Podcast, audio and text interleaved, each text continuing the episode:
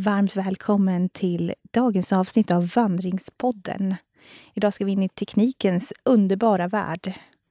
Precis, för jag har träffat Elin Häggberg som är en riktig teknikexpert.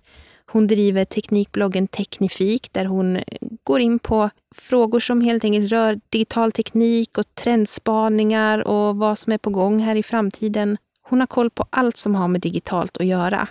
Och då kanske man kan fråga sig, vad har teknik med vandring att göra? inte de totala motpoler? Ja, tekniken är ju faktiskt väldigt hjälpsam på många sätt, tycker jag. Både speciellt när det gäller att planera vandring och inför vandringen. Så finns det till exempel något som jag tycker om, det som heter Outdoor Maps. kan man titta på olika naturområden och ladda ner naturkartor. Fjällsäkerhetsrådet har också en jättebra app för alla som ska ut i fjällmiljö med både kartor och tips. Så det är en stark rekommendation. Men annars är jag väldigt analog av mig när jag väl är ute i vildmarken. Jag tycker jättemycket om ja, men, de fysiska produkterna. Att gå runt med karta och kompass hellre än att navigera med mobilen. Just för att det är säkrare och man kan inte ladda ur den på samma sätt som man kan göra med mobilen. Så du kör analogt? Ja, jag är riktigt analog. ja, vi får höra vad Elin har att säga om det, hur analog hon är. För vi bollar helt enkelt över till mig och Elin.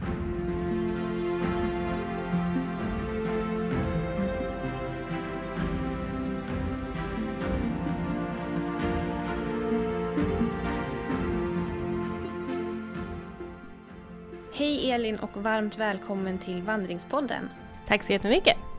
Idag så ska vi prata om teknik i friluftslivet och i naturen. Fast vi börjar från början. Vem är du?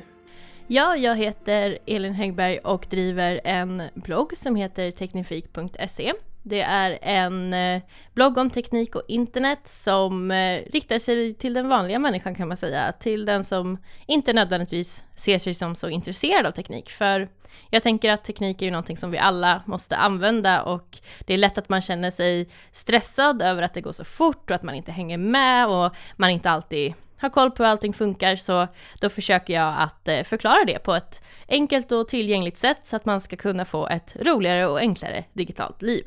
Och eh, det här är liksom grunden i mitt företag som jag driver på heltid, eh, där jag också ganska nyligen har startat en podd som handlar om hur tekniken påverkar oss människor som heter Teknikens under. Och sen så föreläser jag ganska mycket om teknik och framtid på lite olika ställen och i olika sammanhang. Men hur kom det sig att eh, Teknifik föddes? Hur väcktes teknikintresset? Teknikintresset har nog funnits med mig ända sedan jag var liten. Ehm, jag har alltid sett liksom att teknik har varit en sån stor möjliggörare, att man genom tekniken så har jag kunnat liksom ja men bara en sån sak att man kunde skriva hur långt som helst utan att papperna tog slut och att man kunde senare eh, hålla på med digitala foton och man kunde publicera saker på nätet. Jag tyckte det, känd, det var liksom som en stor frihet i det, att man kunde göra massa saker utan att det nödvändigtvis behövde vara jättedyrt. Eh, så det har väl liksom varit den stora grejen, att det har varit en möjliggörare, någonting man kan använda för att skapa kreativt liksom. Men jag märkte, när jag pluggade på universitetet för några år sedan, så märkte jag att eh, det kändes som att många framförallt tjejer och kvinnor kanske inte alltid visst, liksom hade något bra ställe att vända sig till för att få kunskap och inspiration kring teknik. Och att det var väldigt få tekniksidor som handlade om just de här mer kreativa aspekterna. Eh, så det var väl det som liksom inspirerade mig till att skapa en sån här plattform. Och hur tänker du då när du pratar teknik för att just tillgängliggöra? Är det något speciellt sätt du kommunicerar på då? Ja, men jag tänker mycket på att eh, börja från grunden och sen bygga uppåt liksom att, att inte förutsätta att folk, alla förstår allting eller förstår alla ord och Eh, utan att liksom alltid börja från grunden och sen kan man bygga på med mer och mer liksom, så att alla kan få en möjlighet att kliva på även om man liksom känner att men jag kan ingenting om det här. Eh, och det brukar vara väldigt uppskattat. Eh, och sen så har jag väl tänkt mycket på också att vara en personlig avsändare, att liksom bli den här kompisen som man litar på, som man vågar fråga för att det är också en stor grej att det är många som känner att det är liksom pinsamt att fråga så därför har jag verkligen försökt liksom att ja men lära känna mina läsare och, och visa att jag, här är jag en verklig person liksom, eh, som ni kan lära känna och eh, som det är okej att fråga. Liksom. Mm. Och eh, naturen då? Hänger du där någonting eller blir det bara teknik?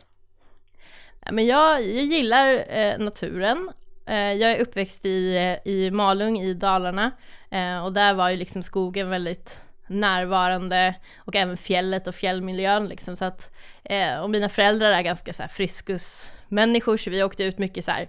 När vi var små liksom åkte ut och plockade lingon och eh, åkte på skidutflykter och jag älskar när man var med skolan liksom och var ute i, i skogen på utflykt och sådär. Så att jag kan fortfarande få så här det som händer oftast nu för tiden är att jag får ett ryck, typ eh, en ledig dag.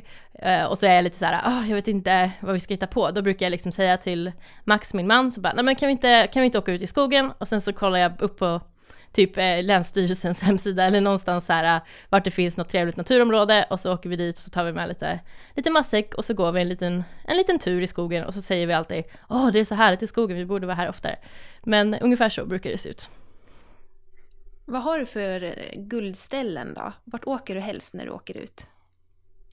Här i Örebro så finns det ju eh, väldigt mycket fina områden runt Kilsbergen som är så här, ja men väldigt fina och mycket så här bra, fina stigar man kan gå på, fina områden.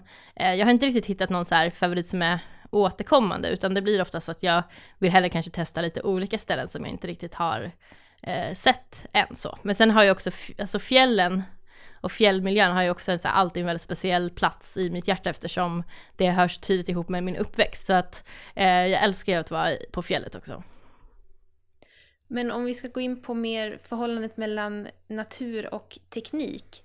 Rent spontant, vad, ser du dem som motpoler eller kan de vara förenade?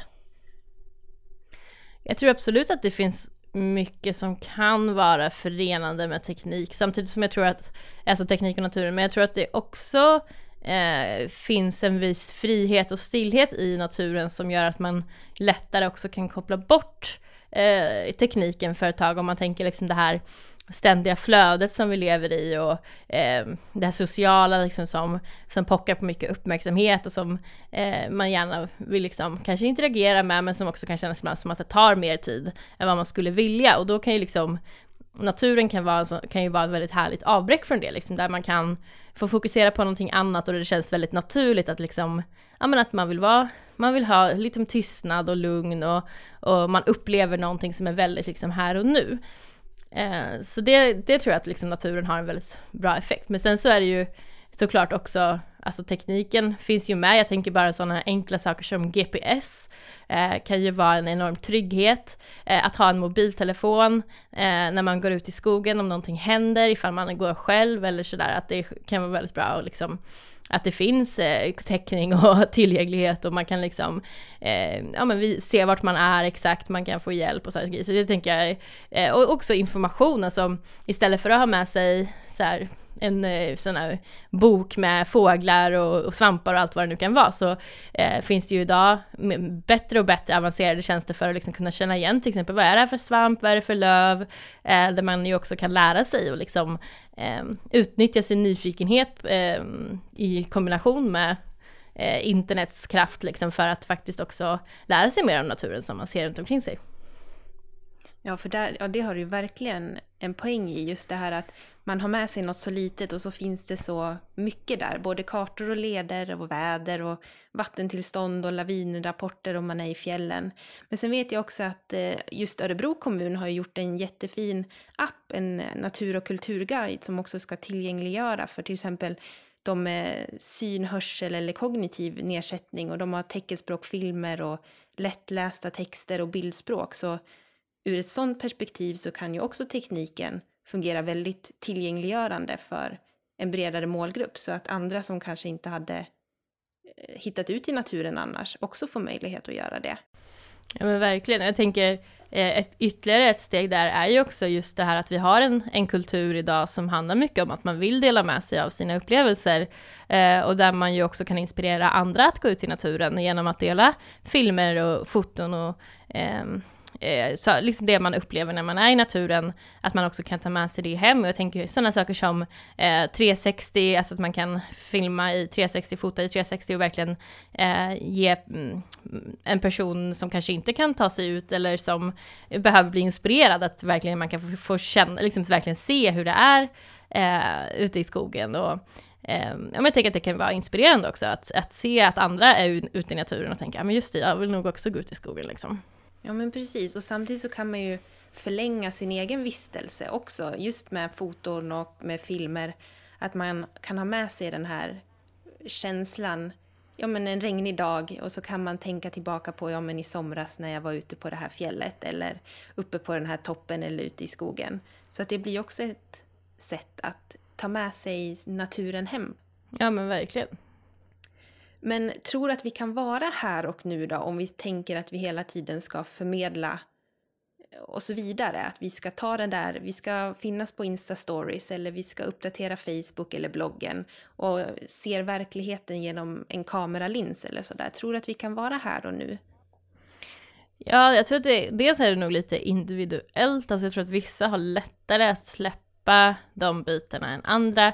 Jag kan absolut, alltså jag, jag själv är inte speciellt eh, mobilberoende på det viset att jag har ganska lätt, och det kanske inte många tror om mig eftersom jag också är en så himla techperson liksom, men jag har ganska lätt att lägga bort mobilen och glömma bort den helt liksom. Och, eh, när jag, jag kan lämna, alltså om jag kan åka, åka ut i skogen så kan jag också lämna mobilen hemma eller i bilen liksom.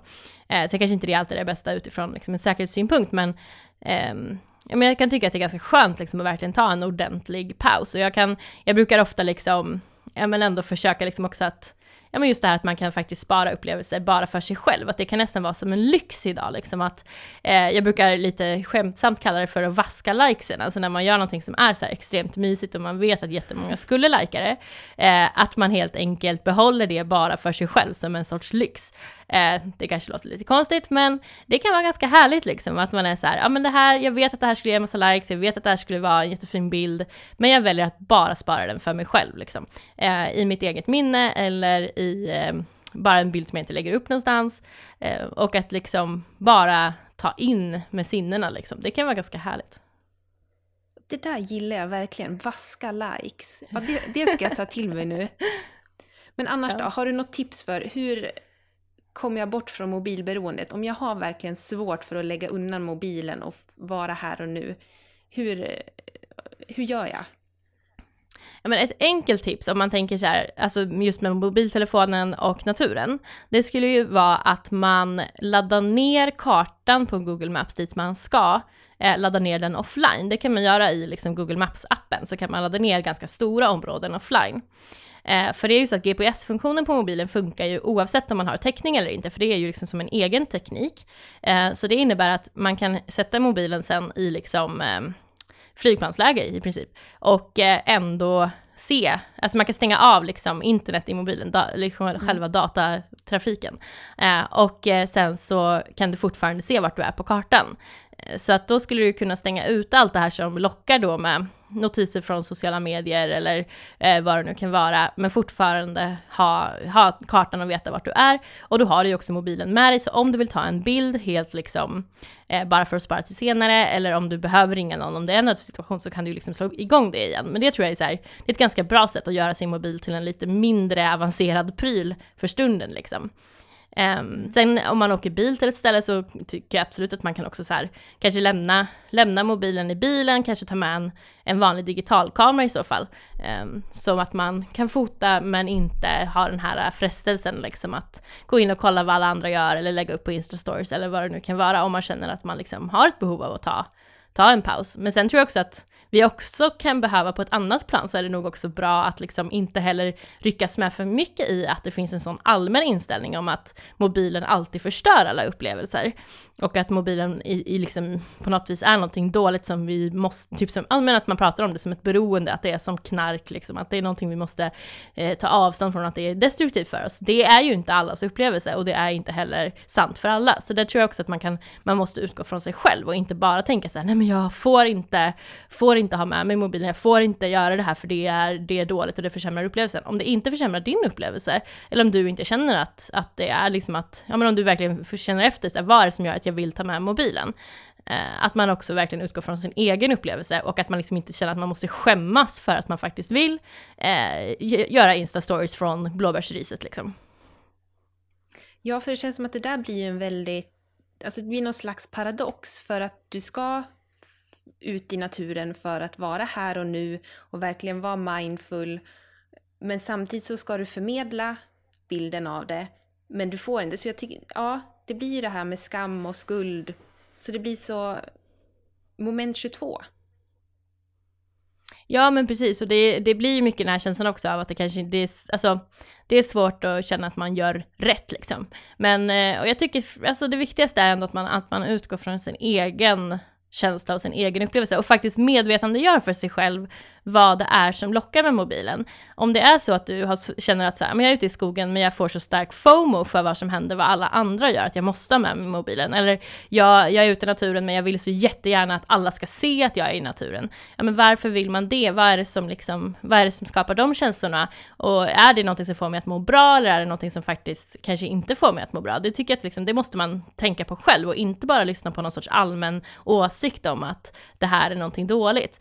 Um, men liksom, jag kan ändå säga, min personliga inställning, det är ju ganska mycket just det här att naturen kan vara en skön paus, liksom där man går ut, man är ute och rör på sig och jag är verkligen uppfostrad i det här också, att man ska så här, man ska smyga fram och hoppas att få se vilda djur. Så jag är liksom så här, jag vill att det ska vara knäpptyst, jag vill knappt prata, jag smyger fram, Um, och hoppas att uh, få se vilda djur. Så att det, det där blir också så här, men då, det känns inte som, för mig så passar det liksom inte in med kanske en mobiltelefon som vibrerar och, och stör mig i det liksom. Um, så att jag, för min del, så jag kör mycket på det här vaska likesen och att så här, vara ute i naturen bara för min egen skull, för det är någonting som får mig att må bra. Men det där kan ju vara väldigt olika. Men hur mycket teknik har du med dig idag egentligen ute i naturen när du är ute? Eller hur mycket tycker du att man borde ha med sig? För det känns som att det finns en väldig prylhets idag. Att man ska ha de senaste grejerna och det dyraste materialen och allting sånt här. Behöver man det verkligen? Ja, men jag, jag, jag, vet inte, det här kanske är något så här som jag har haft med mig från mina föräldrar, men det var mm, alltså att man, man tar det man har lite grann. Och att det är inte, det, viktigaste är inte att ha den coolaste utrustningen liksom, utan det viktigaste är typ att komma iväg. Sen är det klart att man ska vara så här ordentligt klädd och alltså eh, absolut så liksom. Men jag lägger inte, jag har inte så här jättestor så här prylhets personligen eh, Eh, för att gå ut i naturen, utan jag tycker det viktigaste är att man kommer iväg. Sen går inte jag på några avancerade grejer, men jag har ändå gått på så här fjällvandring och gått flera mil i gummistövlar. Jag menar, det är inte optimalt, men det går ju. Um, så att uh, jag tycker inte man ska haka upp sig för mycket på det där. Och det är också lätt att man, och det märker jag väl ganska generellt så här med när man har så intressen, att vissa personer Eh, är ganska så här, blir väldigt så här, ja men nu ska, innan man kanske ens har börjat med själva intresset, att man är så här, jag ska, nu ska jag liksom bli en sån här person som går på vandring. Och så blir man jättefokuserad på alla grejer man ska ha för att gå på vandring. Att det liksom nästan övertar liksom hela grejen innan man ens har kommit ut på själva vandringen. Eh, Medan min inställning är ganska mycket så här att man, det är bättre att börja först, så här att ta det man har hemma och gå ut och då märker man ju ganska snabbt så här, vad har jag faktiskt behov av? Eh, och det är ju sant för alla saker, inte bara liksom om ett, ens intresse skulle vara då att man ska gå ut och vandra, men det kan ju vara precis vad som helst. Men att man liksom först, man börjar med det man har eh, och det som är enkelt och så ser man så här, ja men okej, ja, eh, det skulle vara bra att ha ett par andra skor för att jag blev blöt om fötterna och det var inte så skönt. Eller typ den här jackan eh, var inte vindtät. Bara, nej men okej, men det kan ju vara bra att, att köpa en vindtät jacka. Men att man liksom inte börjar med att köpa alla prylar som man tänker att man måste ha, liksom, utan att man, man kan börja med att gå ut bara och se hur det, vad som känns liksom men vad har man verkligen ett behov av? För att annars hamnar man ju i mycket så konsumtions, alltså att det blir så mycket konsumtionshets och det är, ju inte så positivt, varken för plånboken eller samhället, miljön och så vidare. Mm. Och sen då om man väl kommer på att jag behöver eh, någon ny grej eller jag behöver någon ny teknik, är dyrt alltid bra? Nej, absolut inte. Eh, det är väl, alltså det är som med allt liksom, att man måste se framförallt utifrån sina egna behov då. Vad är, vad, för vad är rätt pryl för mig behöver inte vara rätt pryl för dig. Men att det finns ju så enormt mycket resurser på nätet innan man gör ett köp. Att kolla just recensioner, YouTube-videos, eh, läsa på vad folk har skrivit. Alltså att verkligen eh, kolla liksom, men vad vad är det till exempel, om man, om man ska köpa en, en kamera, liksom, vad, är det, vad är det viktigaste för mig? Är det att eh, vad, liksom kunna ha massa olika objektiv för jag vill göra, fota närbilder på blommor eller är det att jag vill ta, eh, jag vill, det måste vara en rätt ljusförhållande, eh, liksom, alltså det kan vara vad som helst, alltså det är så här, man måste se till sitt eget behov. Ehm, och eh, det finns ju eh, alltid liksom en, eh, från liksom budget till proffs. Eh, så där tycker jag att man ska, man ska kolla upp så här, vad är viktigast för mig, vilken, budget har jag och kommer den här dyra prylen verkligen så tillföra, alltså att den är dyr, eh, den kanske är mer avancerad, men, så här, men är det det jag behöver? För att ibland kan det ju vara så att man köper en alldeles för avancerad pryl och då blir det som ett stort, en stor um, stress istället kring att man inte riktigt fattar hur den funkar eller att all, man liksom lyckas inte riktigt utnyttja dens potential, vilket kan vara väldigt frustrerande. Så då kan det ju ibland vara bättre att satsa på liksom den här lite mer mittemellan versionen som kanske eh, mer liksom stämmer överens med ens behov och sådär. Så att jag tycker man ska göra mycket research innan man köper grejer. Mm. Men tror du att det finns en risk i att vi litar mer på tekniken än på oss själva och vårt sunda förnuft? Ja, alltså det har man ju hört tänker jag, så här, till exempel som med GPS, liksom, att det är väldigt lätt att man börjar köra jättekonstiga vägar bara för att det står så på GPSen och sådana saker. Eh, och det finns ju absolut liksom, jag tycker det finns väldigt mycket nytta i att lära sig så här, ganska basic eh, skills och att faktiskt ha vissa kunskaper i huvudet, eh, eh, framförallt i naturen, liksom sånt som jag ja, men fick lära mig när jag var liten och när man gick på scouterna och såna här grejer. Liksom. Eh, för att man får ju ändå någonstans utgå från att så här, men du kanske inte har täckning, du kanske, din mobil kanske dör liksom, eh, ute i, i, naturen och då måste man ju kunna orientera sig hyfsat bra själv, man måste veta hur man, inte vet jag, gör upp en eld typ, eller vad man nu kan mm. behöva kunna liksom. Men jag tror att man ska inte, man ska inte vara dum liksom, utan eh, tekniken ska ju vara där för att liksom hjälpa till och, göra, och, och bidra med eh, det som är positivt. Men om det är så att eh, det gör att man ja, tar onödiga risker och sådana saker, då är det ju absolut inte positivt.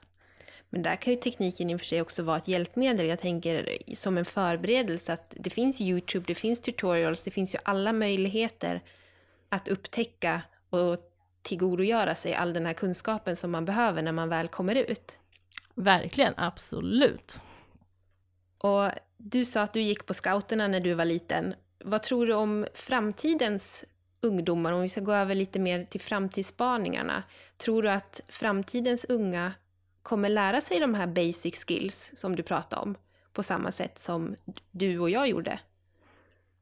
Mm, ja, jag vet inte riktigt. Jag tror att det känns som att det där, det där går väl liksom i olika strömningar och det handlar väl så mycket om också vad de vuxna tycker är viktigt liksom. Och det känns som att när jag var liten och mina föräldrar som liksom är födda på 60-talet, det känns som att de hade väldigt mycket sådana att man ska, men det var lite det här, lite så här gröna vågen inspirerade grejen att liksom, ja men att man ska, man ska vara ute i skogen, man ska lära sig alla de här sakerna, man ska vara liksom lite så här redig och självförsörjande, inte vet jag, men det var liksom, det kändes som att det var mycket sådana strömningar då. Eh, men nu så tänker jag att de som är vuxna, nu liksom vi som kanske då är uppvuxna på, uppväxta på 80-talet och 90-talet, eh, som liksom blir den nya föräldragenerationen, har ju kanske inte riktigt samma värderingar på det sättet. Eller det kanske inte är liksom de viktigaste intressena för alla, så då, det tänker jag påverkar eh, vad som kommer föras vidare då till, till dagens ungdom.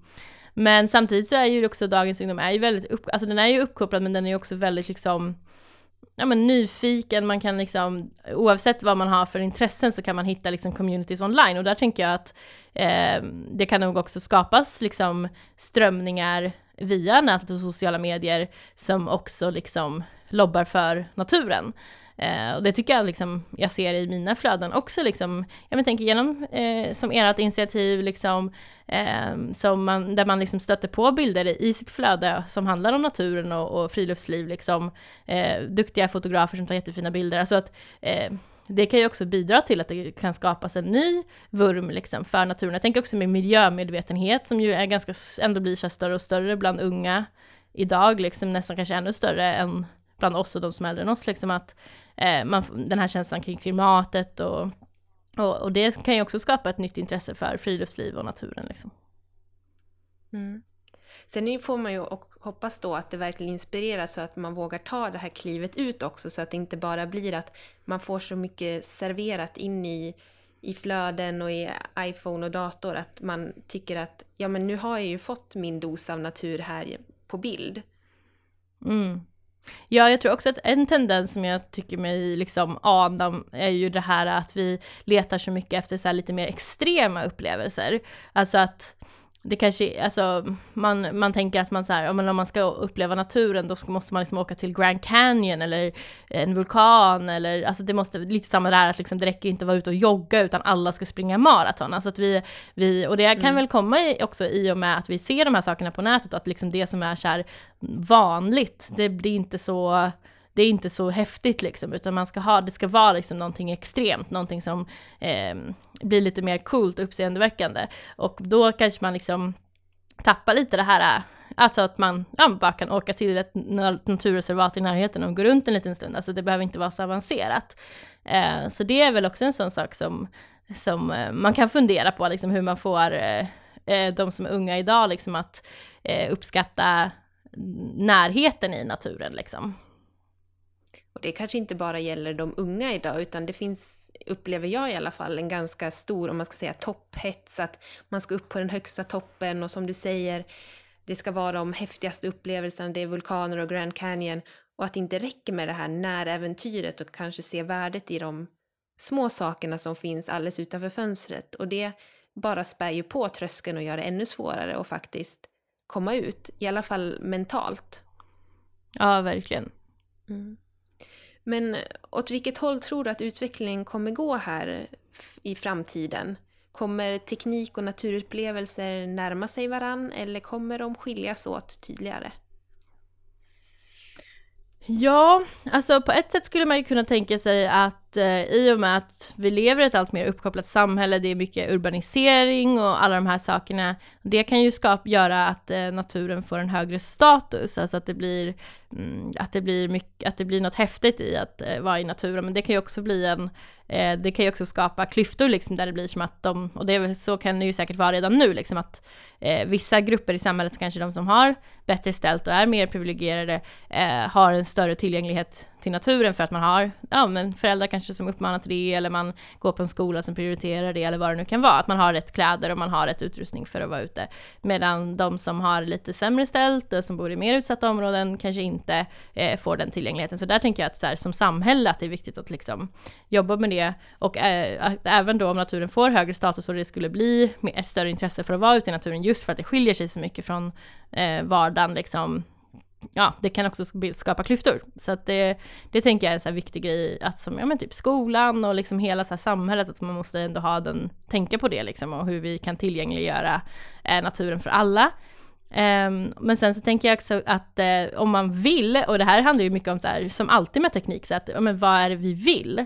Uh, för att uh, teknik är inte bara någonting som händer oss, utan det är ju någonting som vi också är med och faktiskt skapar Eh, genom vilka tjänster vi väljer att använda, vart vi väljer att lägga våra pengar, vilka tjänster vi faktiskt själva är med och utvecklar. Um, och där kan jag ju tänka mig till exempel att, ja men vi har ju sett som med Pokémon Go till exempel, som ju var ett, ett spel som bygger på augmented reality, eh, som har fått eh, väldigt många barn och unga och vuxna att börja gå ut och röra sig i sitt närområde. Och jag kan ju bara säga för min egen del också att jag upptäckte ju massa nya områden i, här i Örebro bara genom att spela Pokémon Go för att det tog mig liksom till nya platser. Ehm, och där kan man ju tänka sig eh, att man skulle kunna göra så mycket mer med den platsteknologin eh, för att skapa upplevelser också även längre ut i naturen. Ehm, där man kan skapa till exempel Eh, man skulle kunna göra liksom en, en roman som eh, man lyssnar på som bara kan, man kan bara höra liksom nästa avsnitt om man är på rätt plats till exempel och där miljön mm. byggs ihop med storyn. Eh, samma sak med spel, att man liksom måste vara på rätt ställe för att kunna se där man skulle kunna använda augmented reality för att till exempel spela upp scener eh, på, som man tittar på genom kameran i mobilen liksom i en verklig miljö och man kan liksom bara se det om man går dit.